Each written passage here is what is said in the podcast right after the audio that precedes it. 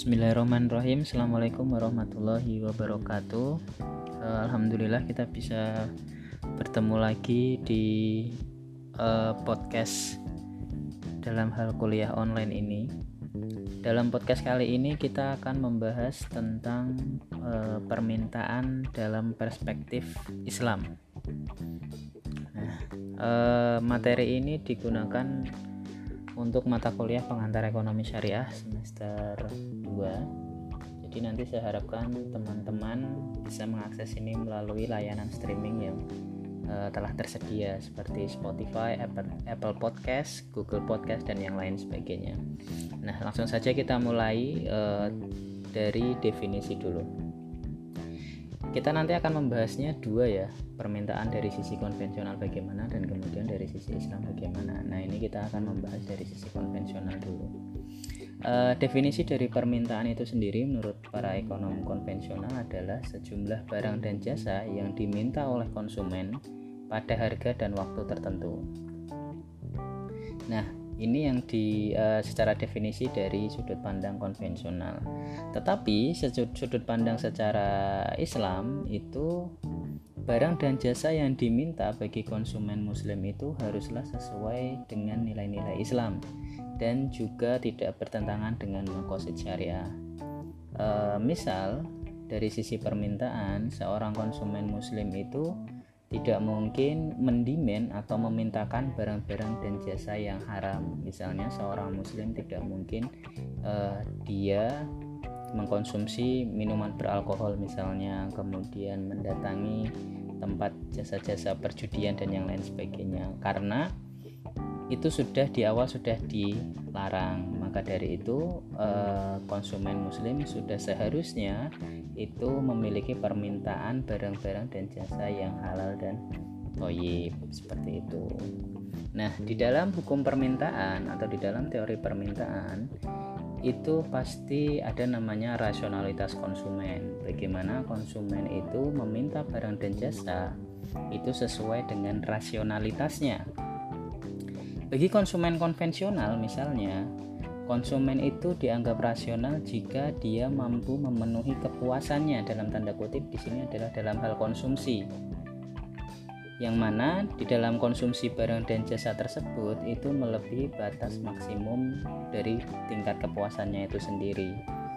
Misal seseorang konsumen konvensional itu dianggap rasional jika seorang konsumen mampu membeli barang seharga 100.000 tapi ternyata dia tidak hanya mampu membeli barang seharga 100 ribu tapi juga mampu membeli barang seharga 200 ribu. Artinya dia telah melebihi dari ekspektasinya sendiri. Oh harusnya saya itu puas jika beli barang 100 ribu. Tapi ternyata dia bisa membeli barang dengan harga 200 ribu. Maka dari itu itu dianggap e, rasional. Kalau kamu mampu beli barang yang lebih mahal kenapa kamu harus membeli barang yang lebih murah? Itulah rasionalitas konsumen konvensional nah maka dari itu dalam teori ekonomi konvensional itu sering juga disebut dengan marginal utility ada namanya teori marginal utility di mana marginal utility ini membahas tentang kepuasan seseorang itu akan bertambah dengan tambahan dari setiap konsumsinya. Jika seseorang itu e, mengkonsumsi barang X misalnya sejumlah satu maka dia akan mengalami kepuasan satu. Tapi jika dia mampu mengkonsumsi barang X itu dua maka tingkat kepuasannya akan naik menjadi dua. Nah itulah yang disebut dengan teori marginal utility di mana kepuasan konsumen selalu diiringi dengan e, berapa banyak jumlah konsumsi barang dan jasa. Nah tetapi ini tetapi ya masih dalam teori konvensional jika konsumen mengkonsumsi barang dan jasa yang sama secara berulang-ulang pada satu periode tertentu, maka kepuasan konsumen tersebut akan menurun. Nah, inilah yang kemudian disebut dengan the law of diminishing marginal utility. Kepuasannya itu akan menurun jika seorang konsumen mengkonsumsi barang yang sama dalam periode tertentu. Misalnya, dalam kondisi lapar kalian makan uh, mie goreng telur di mangkok yang pertama itu pasti rasanya akan nikmat sekali dan kalian akan merasa kepuasan yang sangat luar biasa. Nah, di kepuasan yang pertama itu kalian merasa kurang, kemudian kalian masak lagi dan memakan indomie goreng telur lagi di mangkok yang kedua. Maka secara tidak langsung eh, kepuasan mie goreng telur di mangkok yang kedua itu pasti akan lebih sedikit dibanding kepuasan dengan mie goreng yang pertama. Nah, apalagi kalau itu sampai ditambah tiga mangkok, empat mangkok, otomatis di mangkok yang semakin terakhir itu kepuasannya akan semakin menurun. Nah, itulah yang disebut dengan the law of diminishing marginal utility. Nah, kemudian rasionalitas ekonomi konvensional itu dapat dipahami sebagai tindakan atas dasar kepentingan pribadi atau yang disebut dengan self interest untuk mencapai kepuasannya yang bersifat material. Kenapa? Karena mereka itu khawatir tidak mendapatkan kepuasan itu karena terbatasnya alat atau sumber-sumber kepuasan. Misalnya gini, karena doktrinasi dari konvensional itu sudah material, sudah duniawi, maka satu-satunya hal yang bisa menyelesaikan kepuasannya dia, kepuasan konsumen itu adalah hal-hal yang sifatnya material dan duniawi. Kalau saya tidak e, mampu mengkonsumsi barang ini maka saya tidak bisa menciptakan kepuasan dari diri saya sendiri. Seperti itu.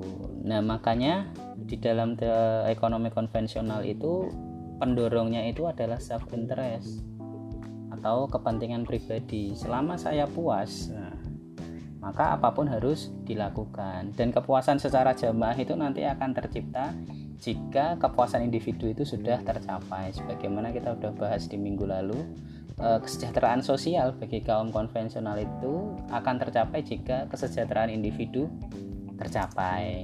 Nah itu yang kemudian menuai banyak kritikan karena tidak mungkin semua orang itu punya preferensi konsumsi yang sama kalau di sini dari secara teori utility itu semua orang dipaksakan e, untuk mengkonsumsi barang dan jasa yang sama agar mencapai tingkat kepuasan yang sama. Misalnya saya, saya harus mengkonsumsi barang X sejumlah 2 dan barang Y sejumlah 1. Begitu juga dengan kalian harus mengkonsumsi barang X sejumlah dua dan barang Y sejumlah satu. Agar apa? Agar kita sama-sama memiliki tingkat kepuasan yang sama. Dan itu kan nggak nggak masuk akal malah jadinya nggak rasional. Karena apa? Ya karena kebutuhan antar individu itu sudah berbeda. Ya kan? Maka dari itu tidak bisa eh, apa namanya? Kepuasan atau utility itu eh, hanya dipandang dari sisi material saja Nah, lalu bagaimana rasionalitas dalam konsumen muslim? Nah, kepuasan atau utility konsumen muslim itu tidak hanya terletak pada konsumsi barang dan jasa saja, tetapi juga pada masalah yang ditimbulkan dari konsumsi tersebut. Kita kemarin udah sempat bahas ya, masalah itu berarti adalah eh, masalah itu berarti kebaikan di dunia dan juga kebaikan di akhirat harus seimbang.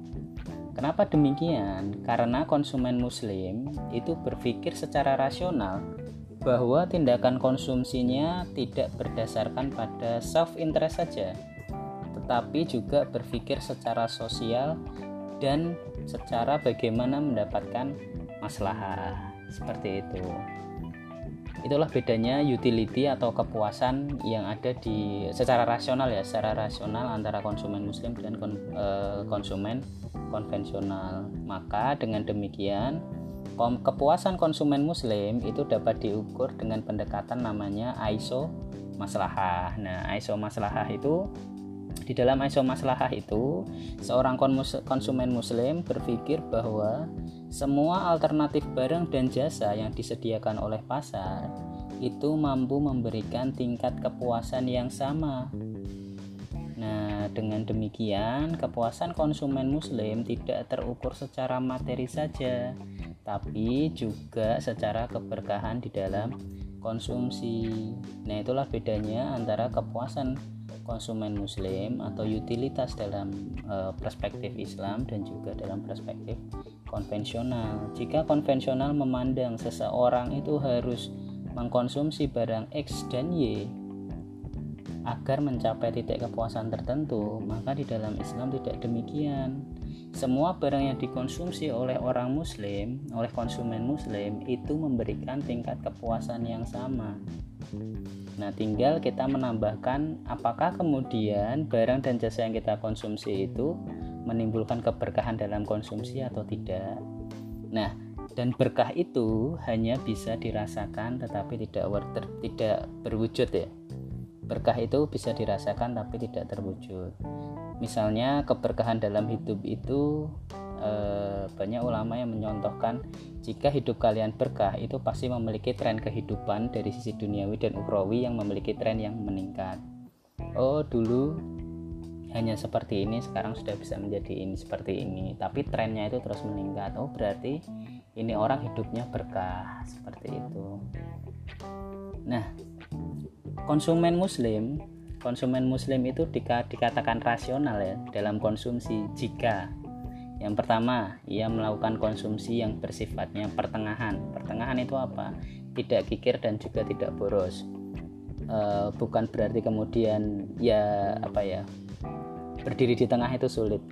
Nah, kita juga tidak boleh kemudian mengkonsumsi e, karena terlalu ngirit ya mengkonsumsi barang-barang yang atau barang dan jasa yang kemudian tidak menimbulkan masalah pada diri kita sendiri. Misalnya udah tahu kita kita itu kena diabetes, tapi kenapa kita mengkonsumsi gula yang banyak? Nah itu kan e, tidak menimbulkan masalah dari diri sendiri. Tapi juga nggak boleh boros-boros juga. Harusnya kita cukup makan satu piring. Kenapa kemudian kita harus makan dua piring? Kita itu e, bisa membeli lima piring tapi yang kita butuhkan hanya dua piring. Kenapa kita nggak membeli dua piring saja? Karena itu sesuai dengan kebutuhan kita. Nah permasalahannya di era modern ini adalah eh, orang-orang itu sudah sulit sulit sekali untuk membedakan mana keinginan dan mana kebutuhan. Jangan-jangan setiap keinginan kita itu adalah kebutuhan. Nah, karena apa? Ya karena itu tadi. E, kita sudah tidak mampu membedakan mana keinginan dan kebutuhan Nah, kemudian yang kedua, eh, seorang konsumen muslim dikatakan rasional jika eh, dia tidak hanya mengkonsumsi barang kebutuhan duniawi, tapi juga eh, mengkonsumsi kebutuhan untuk akhirat. Kebutuhan untuk akhirat dari sisi ekonomi itu apa? Ya, pasti banyak. Yang pertama ada ziswab. Zakat, infak, sodako, dan wakaf itu harus jadi perhitungan konsumsi kita itu uang yang kita belanjakan di dalam pendapatan kita itu sudah pasti harus uh, dikurangi dari zakat infak sodakoh kita dulu sebesar 2,5% setelah itu baru pendapatan kita bisa dikonsumsi. Kemudian uh, banyak sekali ibadah-ibadah itu yang melibatkan harta. Seperti misalnya uh, apa namanya selain zakat ya ada namanya puasa. Puasa itu juga melibatkan harta karena uh, ada banyak pahala yang kita bisa berikan ketika kita misalnya ikut memberikan makanan bagi orang yang berpuasa. Kemudian naik haji itu juga uh, ibadah yang membutuhkan harta. Artinya apa? Artinya sebenarnya itu adalah bagian dari konsumsi-konsumsi yang sifatnya itu selain duniawi juga menimbulkan ukhrawi. Seperti itu. Nah yang selanjutnya yang ketiga seorang konsumen muslim itu dikatakan rasional jika eh, apa namanya keranjang-keranjang konsumsinya itu hanya berisi berisi barang halal dan toyib. Ingat, tidak semua yang halal itu toyib, tapi insya Allah semua yang toyib itu halal. Nah, itu tergantung pada masalah kita masing-masing. Kemudian yang keempat, eh, seorang konsumen muslim itu dikatakan rasional jika dia tidak menimbun hartanya namun membelanjakannya atau menggunakannya untuk hal-hal yang sifatnya produktif. Misalnya investasi investasi ya investasi yang produktif. Atau untuk kegiatan sosial zakat infak sodako dan wakaf seperti itu. Itulah e, rasionalitas dari konsumen muslim. Nah, dengan demikian, jika seorang konsumen muslim itu sudah berperilaku rasional sebagaimana dalam nilai-nilai Islam, maka bisa dipastikan Pengeluaran konsumen muslim itu terdiri dari yang pertama pengeluaran untuk kebutuhan dunia baik konsumsi sekarang ataupun konsumsi masa depan dan juga pengeluaran untuk kebutuhan akhirat baik berupa konsumsi untuk diri sendiri maupun berupa investasi yang sifatnya sosial. Nah, kemudian pertanyaan selanjutnya akan muncul, kenapa Islam sangat e, mengagungkan maslahah? Kenapa harus ada masalah di dalam permintaan Islam? Ada beberapa alasan. Yang pertama adalah ditetapkannya syariat itu untuk tujuan kemaslahatan itu sendiri. Jadi adanya syariat, adanya aturan di dalam agama itu pasti untuk kemaslahatan. Nah, itu sudah pernah kita bahas bagaimana kemudian Al-Ghazali dan Asatibi membagi kemaslahatan itu e, menjadi lima hal, yaitu ada agama, jiwa, akal, keturunan, dan harta. Yang disebut kemudian yang sering kita kenal dengan disebut makosid syariah atau tujuan-tujuan diciptakannya syariah. Nah, yang kemudian yang kedua adalah peran akal dalam kaitannya dengan kemaslahatan ini adalah mencari, merumuskan dan menciptakan maslahat maslahat sebatas yang bisa dilakukan. Jadi hidayah itu dicari, maslahah itu dicari. Ya, tidak hanya dicari tapi juga dirumuskan. Kalaupun tidak ada, kita harus menciptakan masalah sendiri. Seperti itu. Kemudian ya alasan yang ketiga adalah masalah masalah individu itu akan selalu konsisten dengan masalah sosial. Tidak seperti utility yang justru sering menimbulkan konflik dalam lingkungan sosial ya kan jadi kalau kita sudah konsumsinya itu berpikir secara maslahah secara tidak langsung itu akan menimbulkan masalah pada lingkungan kita sendiri. Nah kemudian selanjutnya masalah itu sifatnya subjektif maka bisa dipastikan setiap individu itu memiliki tingkat masalah yang berbeda. Beda halnya dengan teori utilitas di mana kepuasan seseorang itu dianggap sama. Nah, itulah alasan kenapa kemudian pentingnya maslahah dalam e, permintaan menurut perspektif Islam. Seperti itu. Nah, mungkin ini saja yang bisa saya sampaikan dalam hal materi permintaan Islam. Semoga e, penjelasan sedikit melalui podcast ini bisa membantu teman-teman mahasiswa dalam belajarnya memahami tentang permintaan dalam Islam selanjutnya uh, podcast ini bisa didengarkan di layanan-layanan streaming yang sudah disediakan. Bila itu wal hidayah, alam. Assalamualaikum warahmatullahi wabarakatuh.